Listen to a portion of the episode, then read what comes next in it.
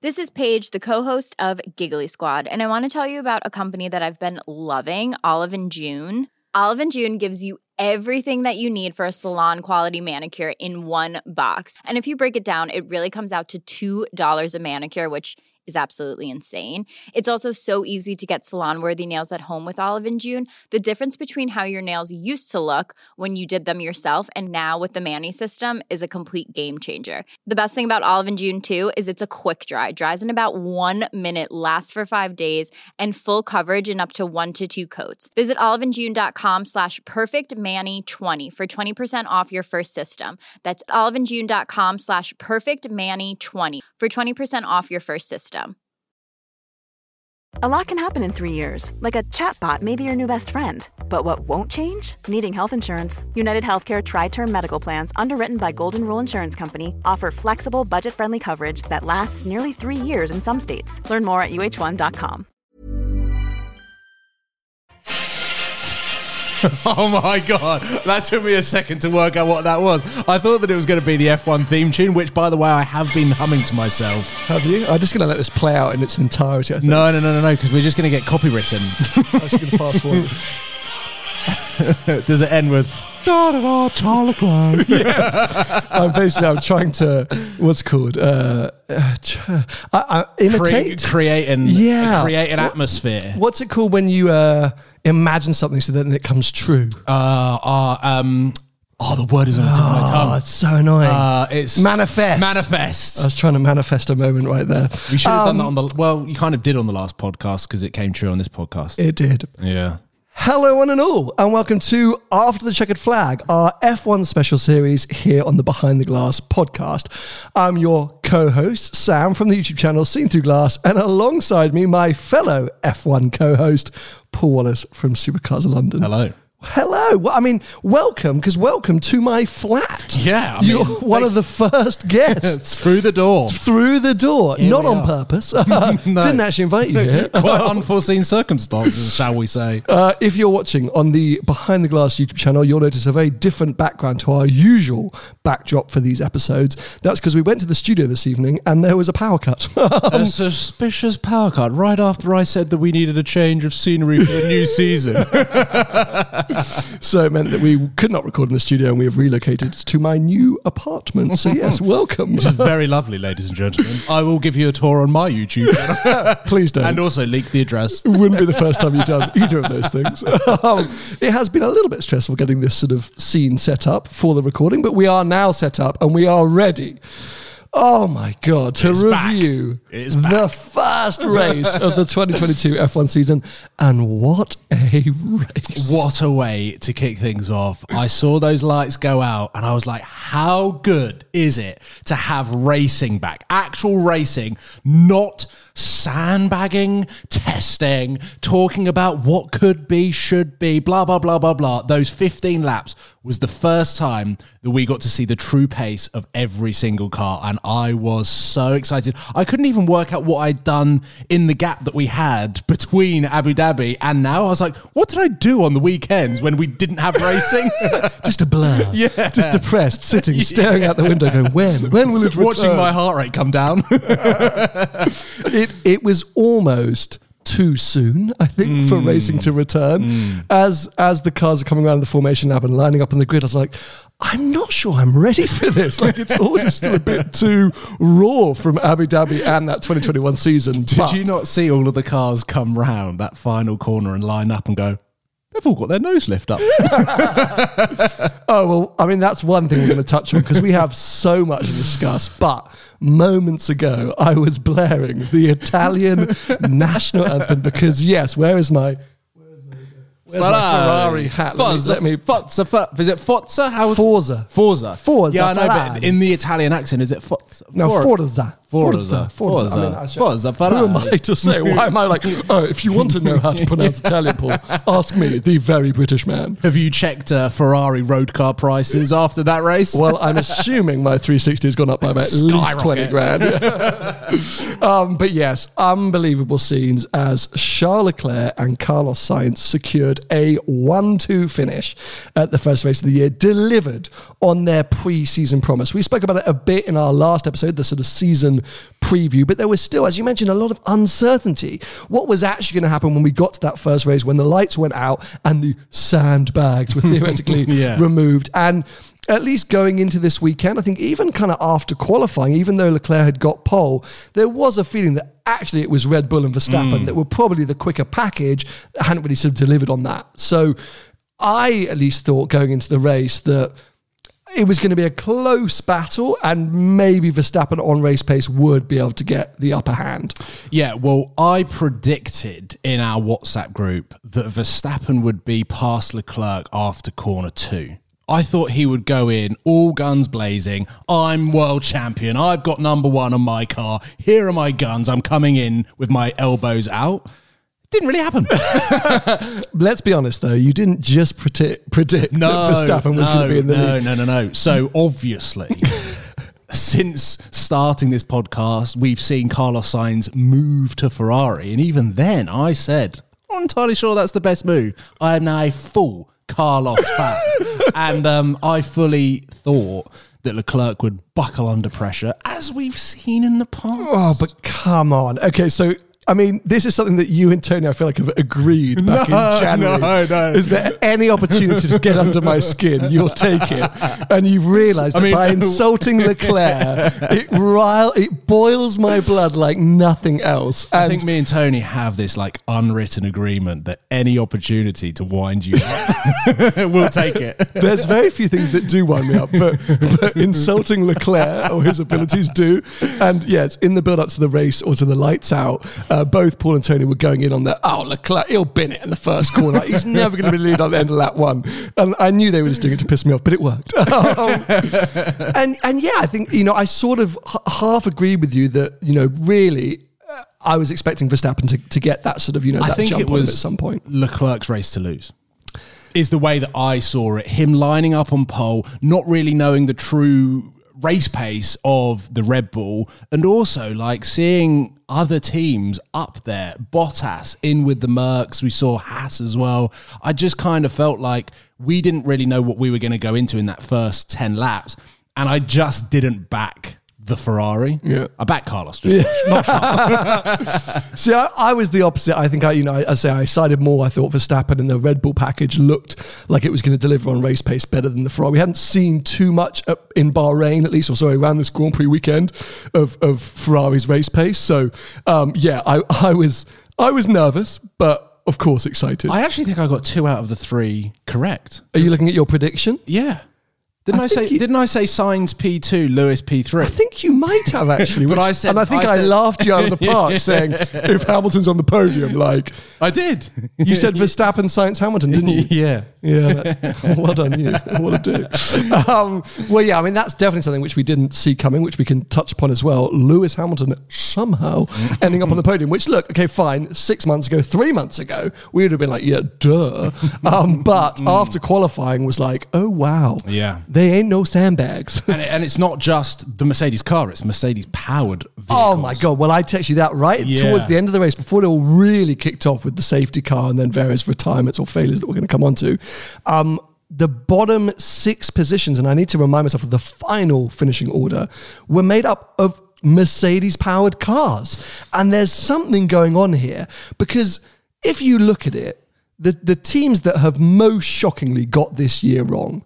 Mercedes within a, you know, okay, fine, they're probably a second or uh, seven tenths to a second off the pace. That's a big mess up. Yeah. Fine, they're the third fastest team, so they're not like ninth or tenth, but that's a big mess up. McLaren. Oh my god! Oh my god! I almost don't want to talk about it. It's so No, no, no, upsetting. no, no. Like, Yeah, yeah, what? yeah. I mean, what? They are literally the slowest team on the grid. Uh, they were were back there with Williams, and I was thinking, Jesus Christ! I mean, in the um, pre race, no pre-season build-up, whatever we did last weekend, I can't remember the official name. Um, I was there going, Season preview. Yeah, I was there going, yes, McLaren, Ferrari, up there with Red Bull and Mercedes, and then it just, I mean, you messaged into the group and said, I believe McLaren have not done any qualifying testing. They've just focused on race pace. And I was like, well, what good is that if you're going to qualify at the back? And they obviously didn't even have the race pace. I, I actually think it's a disaster. Hmm. Like f- for me, I don't see them coming back from this. Like, okay, so Bahrain is a specific circuit. Yes, you can see other circuits might suit a car. They are the they are the slowest team on the grid. I mean, Mm. yeah. okay, fine. Qualifying wise, Norris was 13th. I think Ricciardo ended up at 18th. Yes, but 17th or as race pace went, they were consistently 18th and 20th, 17th and 19th. Like they were right at the back with with no real show being able to do anything. And for me, that is going to be very hard for them to overcome, even with a radical development of that car. So shocking, but of course, Mercedes power plant. Mm-hmm. Aston Martin, equally okay, fine. Last year they didn't have a an amazing season, but they were stronger than they are proving to be this year. Yeah. They've also gone right to the back. There was a few mistakes early on from Hulkenberg with like a few lockups, obviously like dusting off those cobwebs. But what really could Vettel have done more? No, the- the pace just yeah, there. yeah, exactly. And then you've got to look at uh, Williams, as you mentioned. Mm. Okay, fine. You know they had potential. We thought in Albon, and at times there was some great action, but the pace again You was. could, you could see after I think it was like the uh, the sixth or seventh corner that whole cluster at the back all being backed up by Albon. It was quite funny. It at was least- crazy. At least half the grid were behind him. Well, here is, as I say, that final finishing order, of, and ignoring the do not finishes, we've got Hulkenberg in 17th, Latifi in 16th, Norris in 15th, Ricciardo in 14th, and oh, Albon in 13th, and Stroll in 12th. So the last positions, those hmm. last six, that's all Mercedes power. Then it comes on to Ferrari and what they're now calling Red Bull Racing Power Unit or something, or I don't know, I hmm. can't remember what they're calling it. But so it wasn't really spoken about.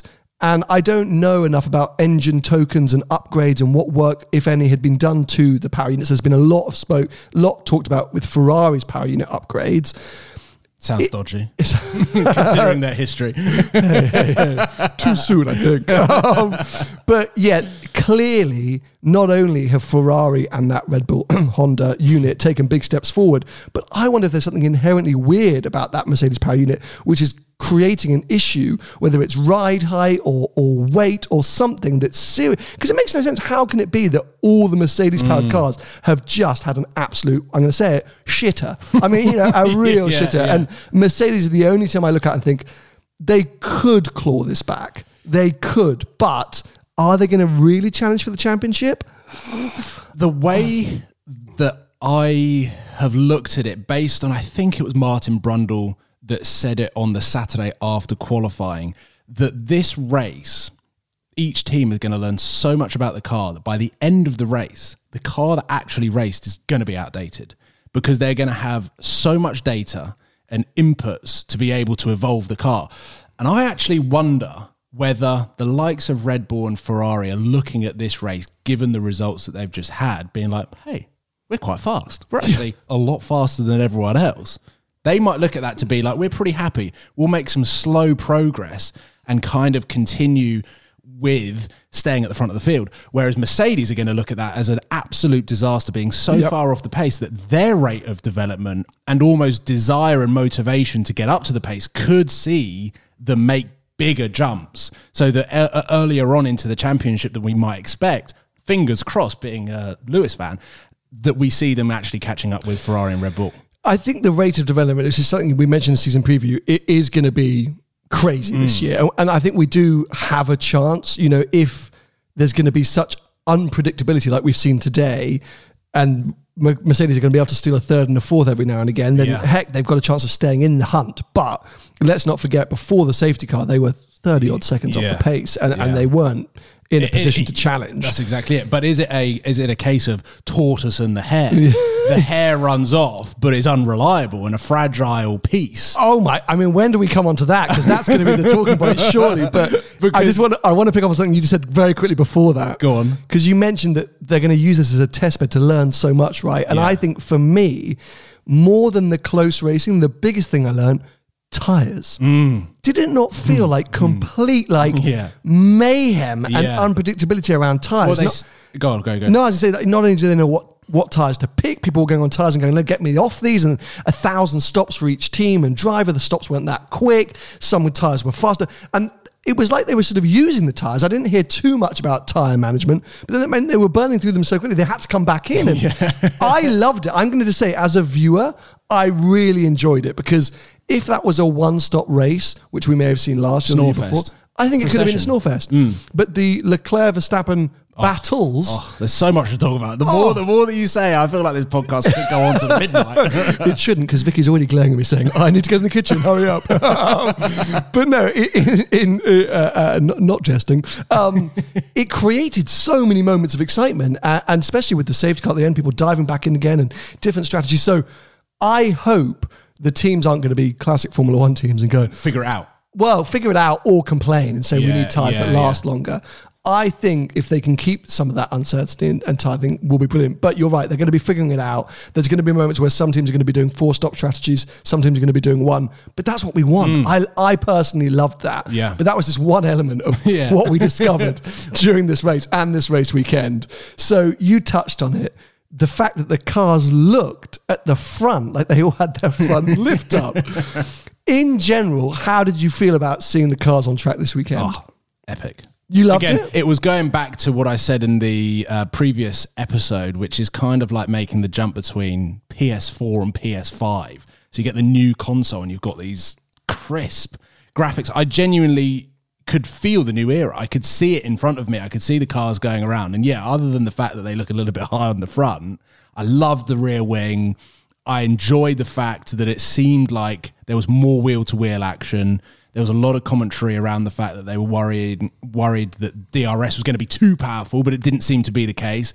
And we got so many moments, not just Leclerc versus Max, but all the way back through the grid, there were some really exciting moments where you were seeing cars overtaking other cars in places that a year ago, two years ago, you would never have seen.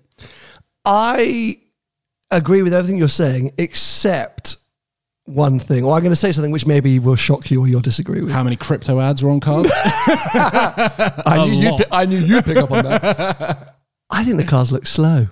really? Do I you not think, think- that's the way that they're filmed and shot in however many frames per second? No, I, actually think they looked a bit big and clunky and slow. I think at times, certain angles, certain shots were impressive. I agree. I love the rear diffuser. I actually love any shot from the rear. I think the cars look mega because they're so sucked into the ground, but these huge gaping holes of air and there's sparks flying. I think from the rear they look fantastic. And some of the action was good, but even the Leclerc Verstappen battle, I thought it felt like it was at half speed, like in the Hmm. Maybe there's something wrong with slower corners. TV. No, we no. on, we having problems with buffering? We on 4G? No, Watching no. Sky Go? I just Why don't you call up Leclerc? But they are Ask him. slower. Like Ah. they, but they are slower. Ask him whether it felt slow, all right? Fundamentally, they are slower in the slow corners. They're heavier. They're bigger. The hubcap, especially if they've got lights or design on them, especially the Alfa Romeo, because that white spinning. It, I, I don't know. Like, Hmm. There was, wrong. Uh, basically, there was too One. much turn one action. No, just in general, I just thought the cars looked a Okay. bit cumbersome. Go and watch F3 and then watch F1. Well, but F okay, watch F two and then watch F one. I don't know if it will be quite as different as it used to be. And let's not forget, they are two, three seconds off the pace from last year. That is considerable. That is basically F1 to F2. Yeah, last year, F2 weren't that far off. I don't think our eyes would be able to pick up a two second difference in those cars. Obviously, yours have. well, I'll tell you what. But I'm, it's Formula One. They looked mega. I love the way the cars look. Mm. And I do like this new era. You're right. The front ride height's a bit odd and takes a little bit getting used to. But in general, I liked it. I just thought they looked a bit Mm. I, clunky. I like the fact that each car is um, distinct, distinctively different. As in, Totally like, unique. The, the side pods, the cooling systems. It's nice to see different designs on the cars, so that it's not just like, oh, that's a AlphaTauri because of delivery. Yeah. Like, every car looks different, Looks which is quite cool unique. to see how each cars, uh, each team's interpreted uh, the new regulations. Absolutely. And I think as well, we're seeing characteristics. So the Red Bull clearly insane in a straight line. Oh my God. Yeah. Terrifying. The Ferrari seems like a sort of all round package. yeah. I think Mercedes would have been pleased with their race pace. Okay, fine. They were 30 seconds off the, uh, the Red Bulls and the Ferraris at one stage, but actually, I think they'll be fairly happy with that, weirdly enough. Um, further down the field, as we've spoken about McLaren and, and Aston Martin shockers, Haas delivering on Magnussen's Yeah. promise. Magnussen's promise. So I think as a whole, there's lots to be positive about with 2022. It was just the start. I mean, next weekend we go to Jeddah. I mean, that's going to be interesting because we all know what that race was like last year, and I was there. Um, but you know, so we've got a lot of a long way to go until we really figure out what this season's going to look like.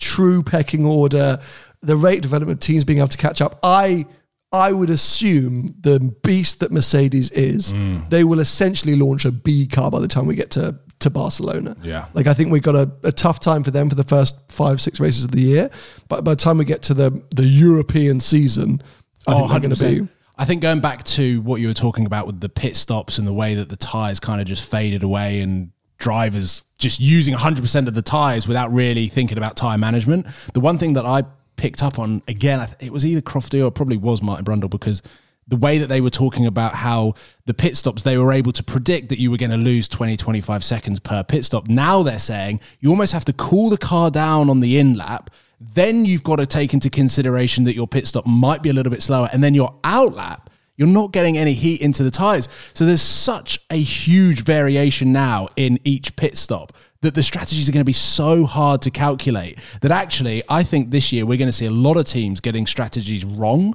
and therefore provide some really exciting on track battles and uh, some real sort of like big talking points. Absolutely, you're so right because there was so much.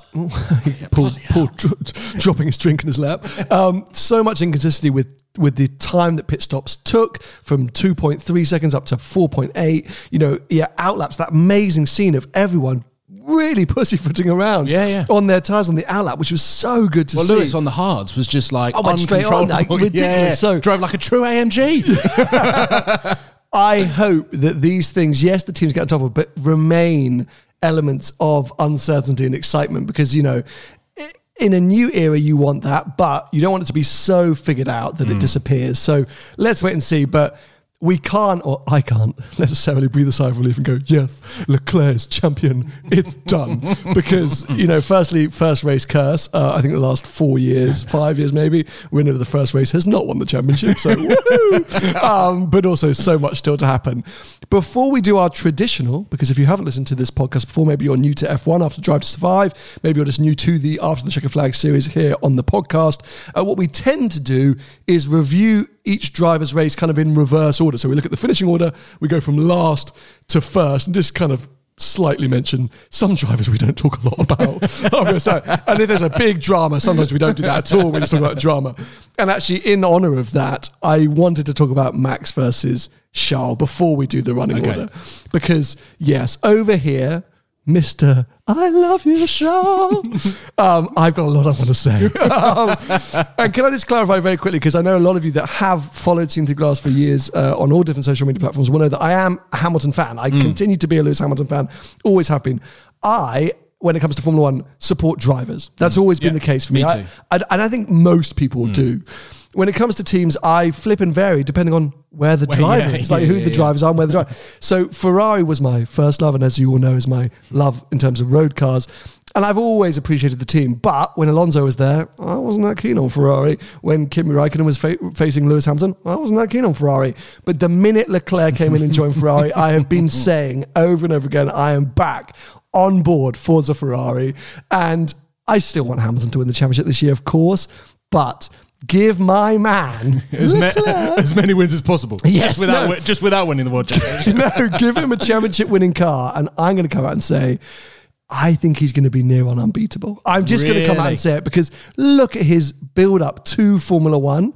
He won everything straight away. Yeah, and yeah, demo- like not just one, like oh, Oh, yeah. you know, I won three races. Like he just demolished everyone and everything. There was a few Formula One races that I attended when Leclerc was in F2, and he was like the standout golden child. That it was the first time that I actually even recognised that there were support races on an F1 weekend. yeah, yeah. Oh, this guy's kind of good. yeah, and you can tell by his smile since Saturday more. He can't stop smiling in all the Yeah. interviews. You can just see his face is like, "Oh shit, it's mm. happening." I'm with you. There are some chinks in the armor.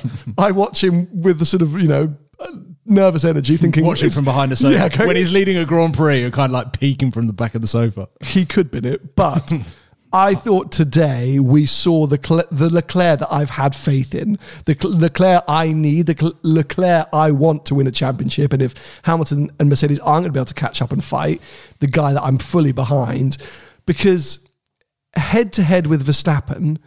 he gave nothing away. Mm. We're going to come on and talk about what we both agreed was disastrous tactics and racecraft from Verstappen. We're not Verstappen haters. Mm. No. But, but wait until we discuss it.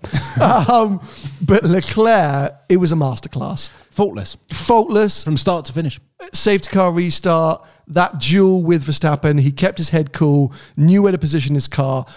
On that very first duel going down to turn four, that little turn to the inside, that little twitch, just to say to Max, watch out, mate. Like, you're not lunging in here. yeah, Like, watch out! I'm out of control. Whi- which we could argue Hamilton didn't do enough of last year. And Yeah. even Hamilton's come out and said, Yeah. "Look, I need to be more aggressive. Like, I need to to get my elbows out more. Uh, and he was being too gentlemanly at times and letting Verstappen run running away with it. Where But now the grid have seen how, what Max is is capable of doing. Maybe they've adjusted their race, and I think they said it after Brazil, didn't they? Yeah. a lot They of drivers said we're gonna came, drive Yeah, we're going to yeah. drive differently now, um, which has raised the stakes. It's exciting. and I think that's what Shaw were doing. I think he was just Yeah. giving him a little like heads up, bro. Yeah, yeah. yeah. Um, we- Traction's fully off, guys. we mustn't forget these two have been racing for years and years. Their sort of uh, single seater career went in slightly different ways, and of course, Max has been in Formula One now for donkeys, donkeys years. um, but they've known each other for a long time, and there's some amazing clips of them online. um, but let's talk about Max for a second. Because I've just said that he's a vet in Formula One, but he didn't drive like it that. Oh, I'm glad you said it.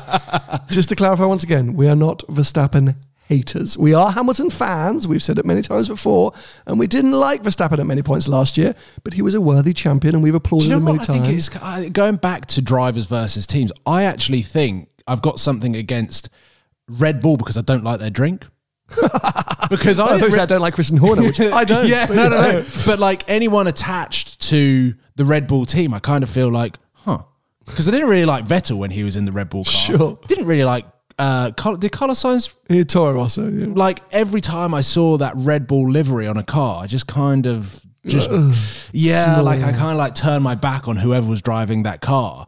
And I've got nothing against Verstappen as a driver and as a person. I mean, we kind of have talked about various moments last season where we had moments with him. Um, and my fiance, I can't even say girlfriend now because she'll kill me. hello. Um, loves Max Verstappen. So does my wife, which is why we've closed the doors, so she can't hear the next part because there was some uh, tete-a-tetes, I would say, watching the race today. Yeah, so I kind of picked up on it the moment that Leclerc got the position back after the turn one lunge, which, by the way, was classic Max. Super ballsy from miles back. Love to see it. Love to see it. But when Leclerc got the got it back, got the position back after the second DRS thing, I was like, oh, so all he has to do next time round is not overtake him down the home start finish straight, line him up for the ne- next DRS straight, and he's got the position. And then all of a sudden, you can tire management, you can calm down a little bit, and not necessarily have to worry about being overtaken again. What did he do? The same move as the one before. Next lap, what did he do? The same move as the one before. I was like, It's, it was so surprising because, I mean, we are not racing drivers. yeah, what's he doing? we're definitely not even experts. But if we're sitting there being like, mate, surely if you just waited and sat behind Leclerc through turn one and two, by the time you get to turn four, you're going to have a pretty good run on the guy. And we saw other drivers doing it fairly effectively. Yeah. And it seemed quite surprising that Max wasn't thinking of that and was making the same mistake for three or four laps in a row.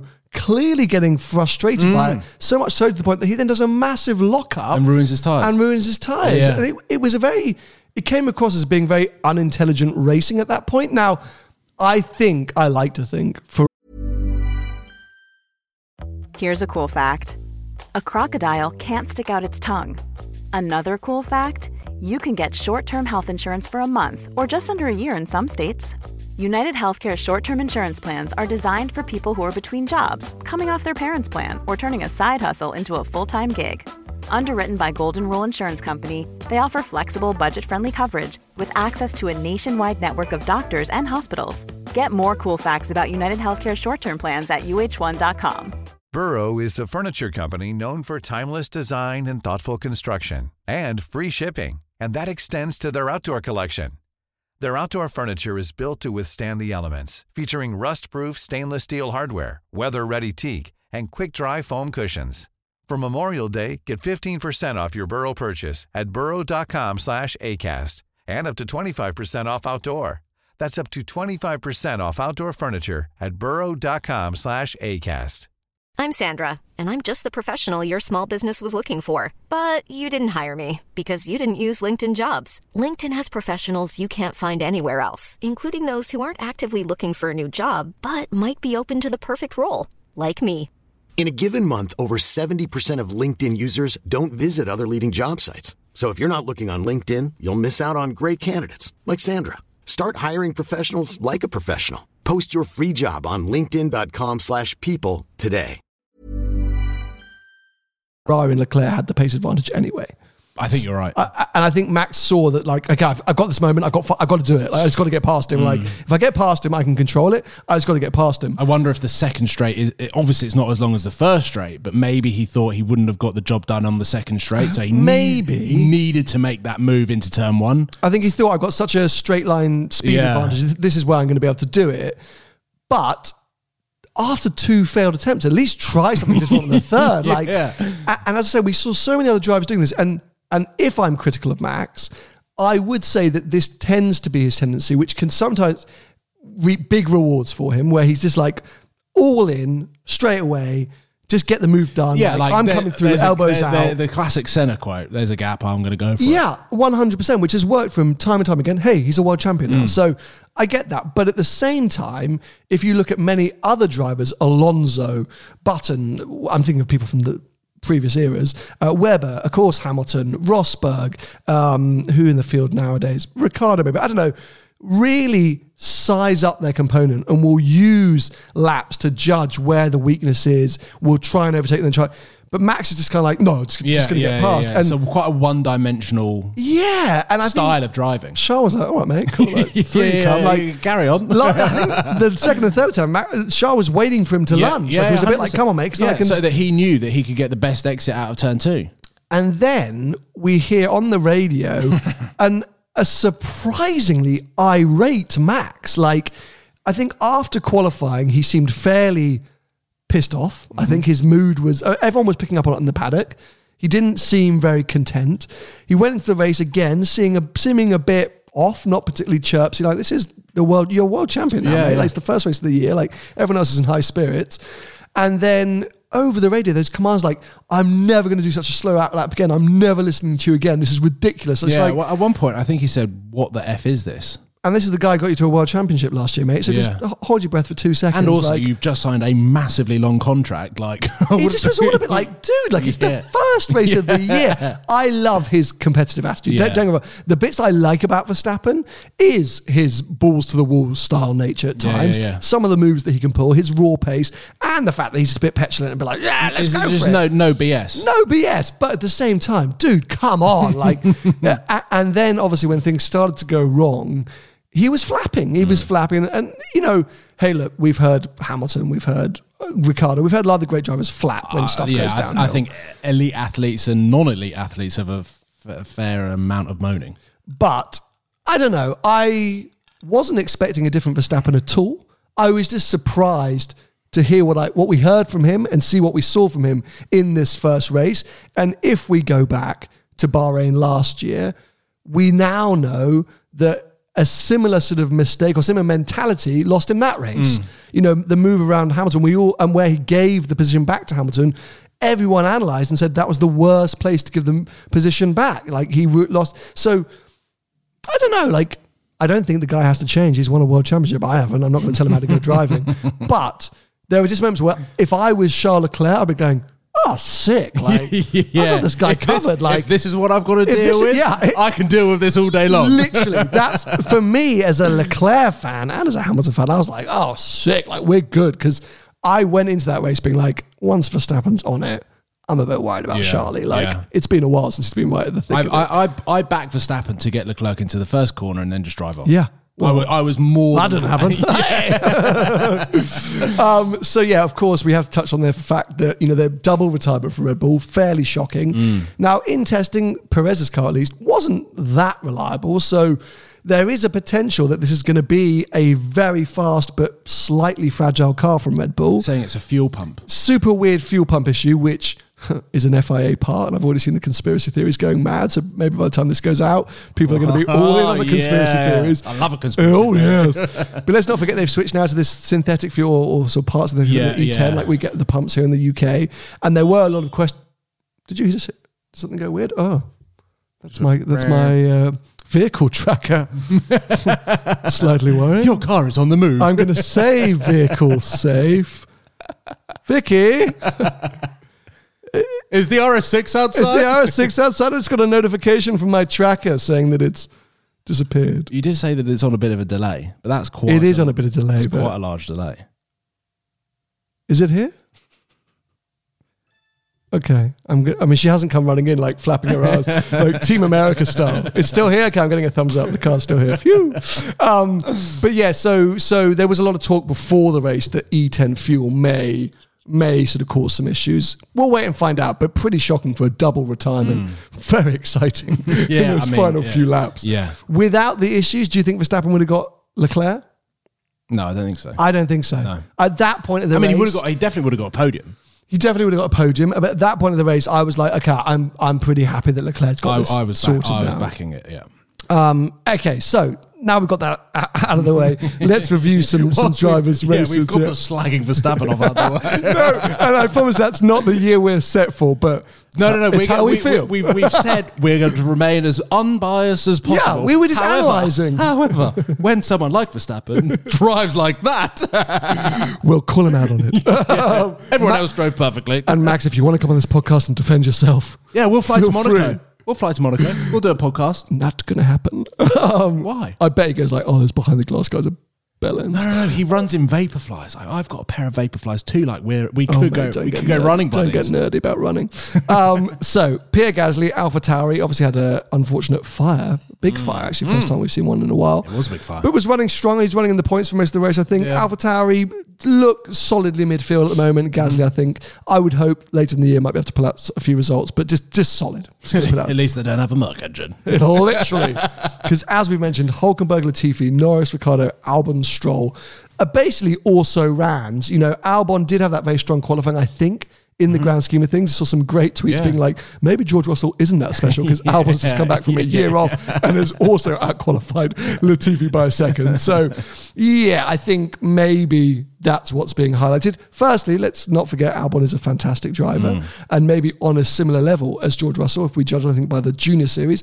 I think we can suggest that Albon was a championship contender Yeah, yeah. in Russell's. Uh, Well, look, he got he got he got a Red Bull seat before Russell got a Merc. seat. Yeah, so you know, so we shouldn't knock Albon at all, but it's a similar sort of you know, I Mm. think performance uh, difference between those two. Uh, Ricciardo finishing ahead of Norris, I think was just I don't even know how that happened. If I'm honest, Do we, do we, I don't know. I, mean, don't, I don't think it's necessary to comment. It's just sad. it's just really actually really because the trade- tra- trajectory, Wow. traje- traje- trajectory. trajectory trajectory of McLaren at the Mm. end of last year. Zak Brown, Ricciardo, Norris, victories, podiums. They got the Indy car, they got the Extreme. Like, I was like, wow, let's go and buy. it. Actually, let's not. Um, and I, I just don't see them coming back from this. I will I will eat. I will eat something I don't like. I don't know what. I'll have a Red Bull. Okay. If if I'll have a Red Bull if McLaren you wild man. can can get it back from So here. I, there's a I there's a conspiracy that I'm going to drop in now. You know, last year I came up with that Aston Martin safety car theory, Yeah. which actually kind of proved Sure. to be more real. What if uh-huh. this entire season is for Netflix? Oh well, you know, you're not, you're not the first people to say that, but Episode one, McLaren at the back, disastrous. But by the end of the season, they've come and won the world championship, the constructors championship, and everyone is popping bottles in uh, Woking. if that happens, I'll leave the sport. yep, I don't, I'm, not, I'm not even in the sport, No, and I'll leave it. dramatic headline, random commentator. But I was watching like the mid the mid part of this race, going, huh. After the 15 laps, just to see the cars dynamically moving, seeing some of them follow, then the pits, you're thinking, oh, this is going to be really, really exciting. And then it kind of just like faded into another Formula One race that everything just started to get stretched out. And then boom, safety car. I'm thinking, Oh, Netflix, you, you sneaky buggers. you know what I was going to say? I said it to Vicky at the time. I was like, if Verstappen wins this, I'm going to go in on the tweet of like, so that's how Verstappen wins races, eh? Yeah, Calls yeah, his mates to the yeah, FIA, gets a safety car out. However, karma. Yeah, yeah, yeah. Everyone was a little bit of calm this race. But, um, so yeah, I mean, all those also rans. I don't have anything really to say. No. Like, I, oh, I just the McLaren thing just cuts me so deep. So let's move on. Mick Schumacher. This is going to be a tough one for me because we all, well, we said and we all think, we all thought last year's house disaster. Mm. All Mick needs to do, keep his head down, just, mm. you know, Finish bring, races. bring the car home. Laps under his belt. So this year, suddenly, according to Kevin Magnussen, has got a pretty good car. according to Mick Schumacher, no, they don't. I'm worried for Mick now because, you know, he didn't have the most convincing uh, ride up to F1, uh, but he did win championships. Um, he obviously only had Mazepin to pace himself against last year, and he beat Mazepin, not necessarily massively convincingly, but he did beat him. And Magnussen, who's been away from the sport for a year, did one day of testing, has walked in, qualifies the car in top 10, finishes P5, looks like an amazing sort of, you know, dynamic driver. And Mick Schumacher is basically floundering out of the points for most of the race. I mean, he finishes here 16 seconds, 17 seconds behind Magnussen when there were only five car. laps of safety car racing. Yeah, I, I'm concerned for Mick and what this will do for him because I think I think Magnussen's going to walk all over him. And what does that say for Schumacher's career? Yeah. Not a lot. A shame, Other, but other than he is still incredibly new to the sport, and we have to remember that. no, no, no, no, No? nah. He's had a year under his belt. Yeah, but and I mean, no, come no. on. Okay, prime example: Guan Yu Zhou Yeah. or Zhou Guan Yu. Yeah, that was Um, confusing. Yeah, so so Sam at my studio, Yeah. uh, Kings of the Wild Frontier, who used to be Danny Ric's trainer, Carlos Sainz trainer, blah blah, has been training Joe for Let me just pick up all of these names off the floor. yes, yes, just dropping the facade. Kings of the Wild Frontier, great place. Um, he's been he's been in footage on the main channel. Anyway, long story short, so. Guan Yu Zhou has been around for, for a long time in and around Duke of London in the studio and coming for training. And I'm pretty sure in Formula 2 they called him Guan Yu Zhou. And, oh, maybe I shouldn't say this next bit. Anyway, I always think of him as Guan Yu Zhou. And then suddenly it turns up on F1 and I was like, oh, Zhou, Guan, Zhou Guan Yu. But then his name is Zhou on the. Anyway, let's. I'm going to go with Guan Yu Zhou for now. Yeah. That's what I'm going to do. I think he had an impressive debut as a rookie. That's his first ever race against Bottas, proven race winner in a car that was faster than they expected in a new era, new season. Okay, fine. He's finished 23 to 16, uh, seven seconds off Bottas again after a safety car period, and he's 10th, where Bottas is sixth. But that's points on a debut. He was in the action. We saw him getting his elbows out. Getting, and so for Mick Schumacher, I don't think there's any excuses. You can be a rookie and be competitive and make an impact. And Leclerc did it at Sauber, Alonso did it at Minardi, Ocon did it at Force India. Like there's there's plenty of stories of rookies making an impact. And for me, Mick needs to get on that Magnussen pace. He should be at the same pace as Magnussen straight away if Come he's going to be on anything. Come on then, Mick. Come on then, Mick. Hurry, hurry up. If you're watching, pick it up. So- I'll, I'll back you if he won't. Moving on. Tenth, as I mentioned, Guan Yu Zhou, Zhou Guan Yu, uh, in the Zhou beautiful Guan Yu. Zhou Guan Yu? Zhou Guan Yu or Okay. Guan Yu Zhou. Zhou Guan Yu. Just have to like actually get used to saying that because I'll say this bit. just doesn't roll uh, off your tongue. I'll tell it? you, in, I'll tell you something afterwards, and then you Okay. will remember. You'll remember it. Just whisper it into the mic. Well, no, but just think of it as Joe, but with the ZH. Joe, Zhou. Joe, Joe. And if you just say Joe, then you Can I just say Joe? Yeah, yeah. Well, okay. I'll tell you the bit. okay. Anyway, um, yeah. So tenth, solid, absolutely beautiful. Alfa Romeo, fantastic. Uh, Fernando Alonso, P nine, solid, just like Mm. Yeah. the AlphaTauri, solid. You Yeah. know, sure, is what it is. Um, Yuki Tsunoda, solid, AlphaTauri, P eight. Not got a lot to say. Esteban Ocon, seven. This is great content, P9. isn't it? P7, sorry, Alpine. Like, but no, genuinely, that midfield group, because also, let's face it, without the retirements that we had, they are right at the tail end of the points. Yeah. And we did see a lot of action. And Can I just say one thing quickly? I thought the TV direction for this race was hmm. Atrocious. Mm. Full on disaster. I saw more Alfa Romeo Williams battles than when Hamilton was chasing down Perez, Yeah, or yeah. you know, Verst- I've got Verstappen climbing out of a car when there's action for the lead of the race. Like, there, there was a lot of times I had to refer back to what was going on the left to see whether people were in the DRS zone because it was like they were kind of focusing on battles that didn't need. Yeah. it was it was strange. and when the Leclerc Verstappen pit stops were happening, where was our driver tracker map to know where Le- where Yeah, Verstappen was, yeah, or cutaway yeah, to the like? I was like, come on! So TV direction disaster. So I feel like I saw a lot of this midfield action. wasn't particularly excited by most of it. Yeah. And all the results I think are solid. I think Alpine will be happy. Double points finish, seventh and ninth. AlphaTauri without that Gasly retirement, I think would have done well. Yeah. So like they're all they've all performed well. Bottas. I think driver of the weekend probably. yeah, I think P6 he came away with. I mean, a terrible start. Terrible start. Classic classic, Bottas. classic Bottas is literally that like meme of him holding the beard. Traditions.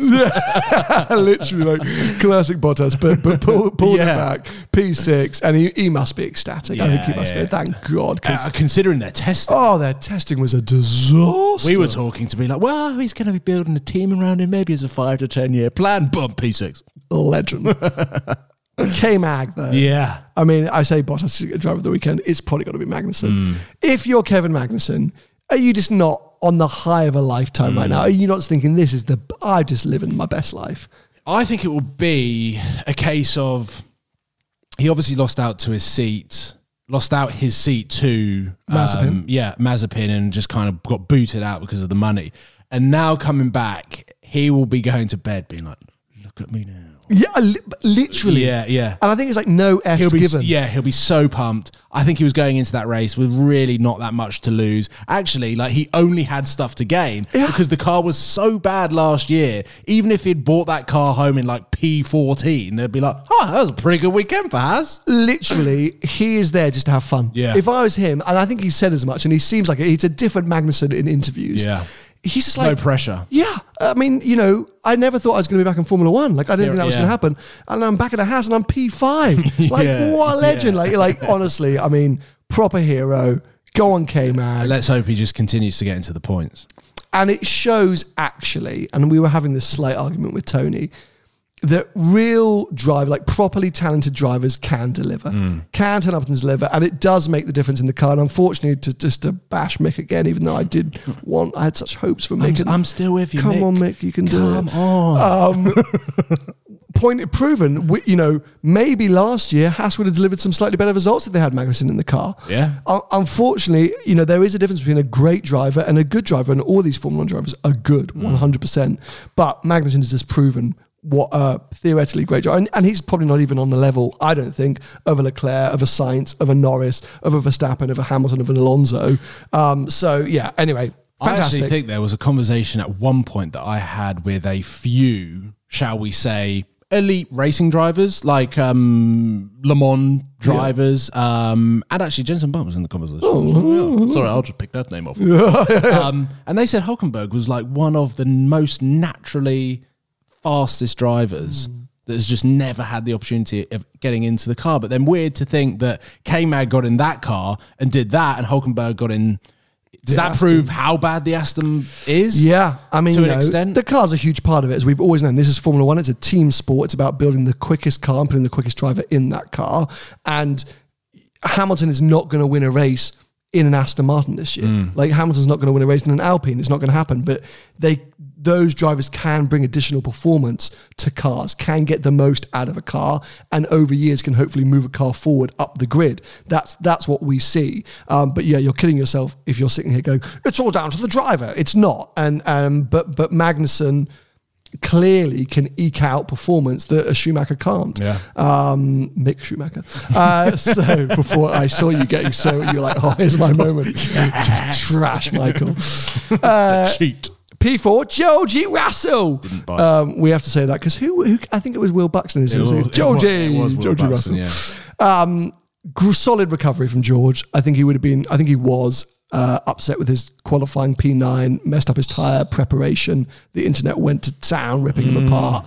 Uh, I Perfect opportunity in the grand scheme of how Yeah. much he's been elevated up onto a pedestal. The golden child of Mercedes finally getting his seat.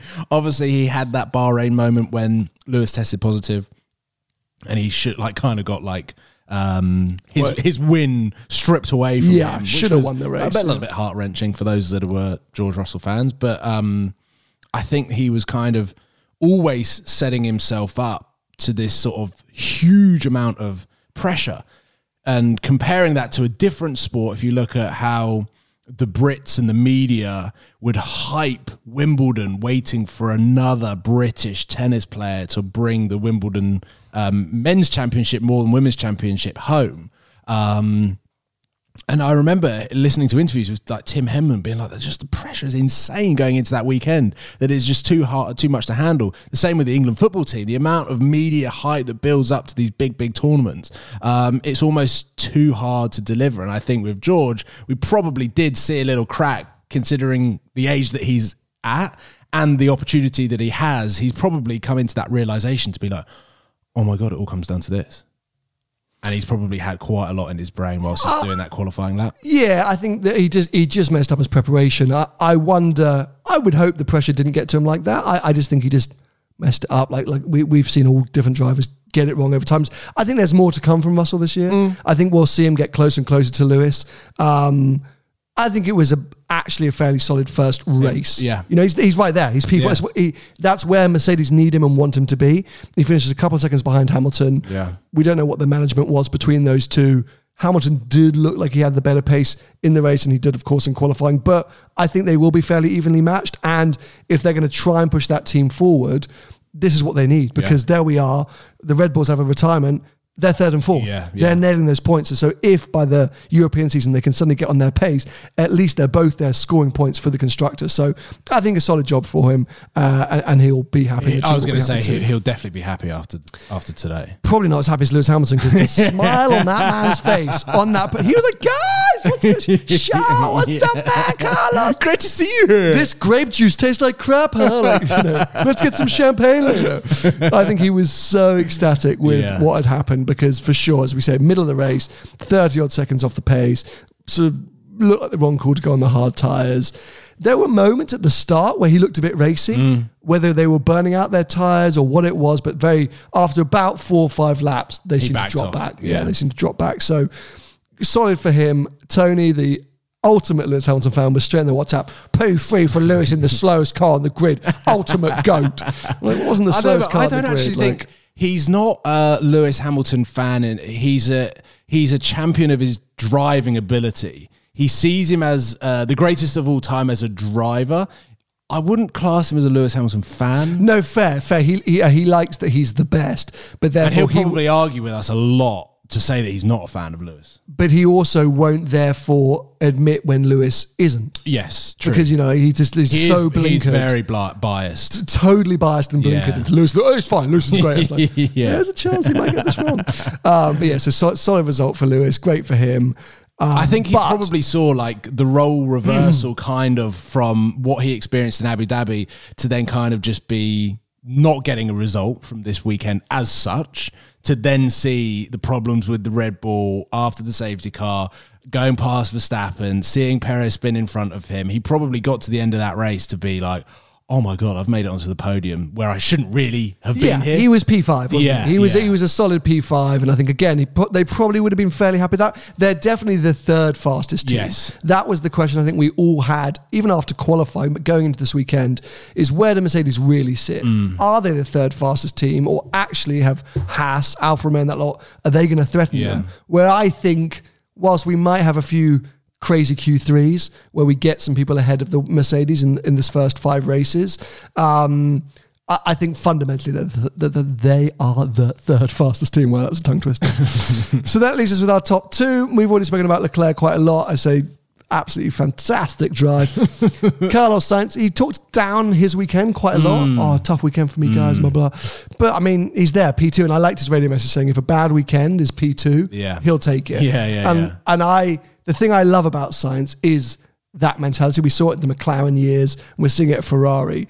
The man is a machine. Mm. He is on a mission. He will work his butt off. He's the points collector. I think Leclerc might be the relationship guy. Like they're like, hey, we're all mates. Mm. Yeah, like I yeah, love yeah. you, bro. Like what's going on? Like I speak in fifty five languages. Like, well, Sainz is like, tell me where my understeer is. Like you know, like so they're gonna do great things for that team. I cannot wait for that battle Mm. because at the moment they're all matey matey.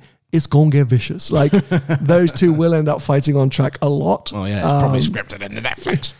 don't start um, but yeah, you know, again, uh, without the retirement, I think he was fairly solid P3. Seemed like he had Perez under control. Yeah, um, yeah, which again is what Ferrari need from him. Do you know what? There was a moment in the race, especially when Leclerc was battling with Verstappen, but then you had Sainz and Perez. There was a moment where I was looking over at the left at the graphics. I was looking at what was happening on track, and I was actually quite happy that Lewis wasn't there. I was like, oh, I can actually bit different. Yeah, I can actually, um, I can get on board with this non-dominant Lewis Hamilton F1. I actually enjoyed the on-track battle. It kind of helped that I wasn't really happy either way because if Leclerc won, you'd be really happy. if, if Max won, then it's kind of like, well, like, well, I probably would have preferred Sainz to win. Dominance in F1 is boring no matter who you support. exactly. You know, you know you, we all want on-track battles, and uh, and so yeah, I'm I am hopeful. I'm sort I'm not praying, but I'm hopeful. Mercedes can join this fight ASAP.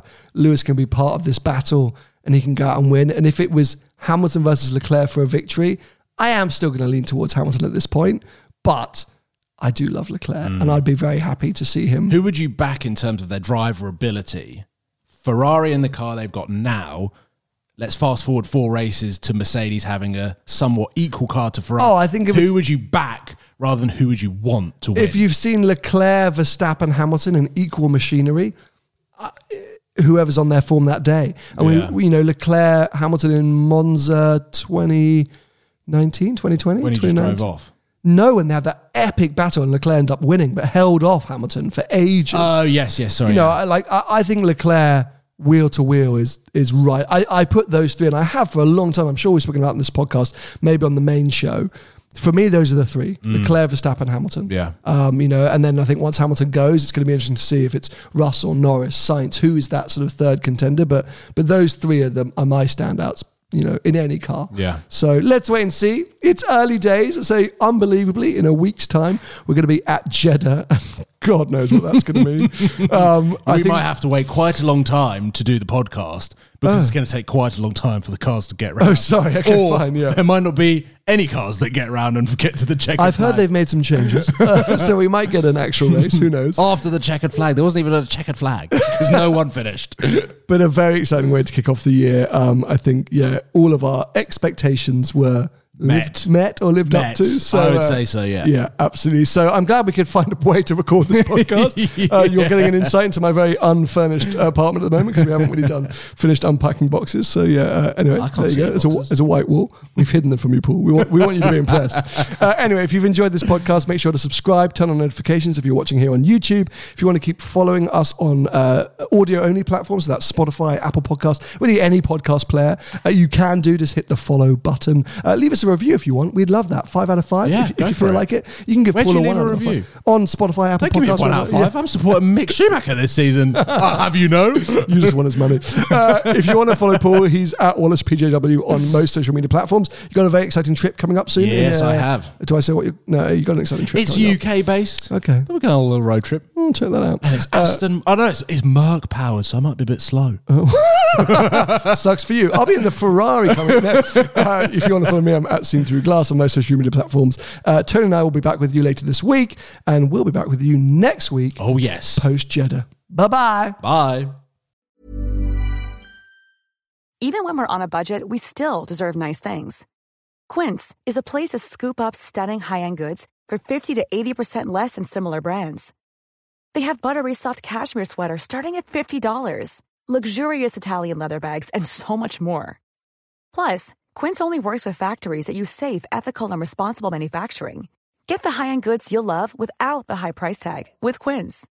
Go to quince.com slash style for free shipping and 365-day returns. Mom deserves the best, and there's no better place to shop for Mother's Day than Whole Foods Market. They're your destination for unbeatable savings, from premium gifts to show-stopping flowers and irresistible desserts. Start by saving 33% with Prime on all body care and candles. Then get a 15-stem bunch of tulips for just $9.99 each with Prime. Round out Mom's menu with festive rosé, irresistible berry chantilly cake, and more special treats. Come celebrate Mother's Day at Whole Foods Market.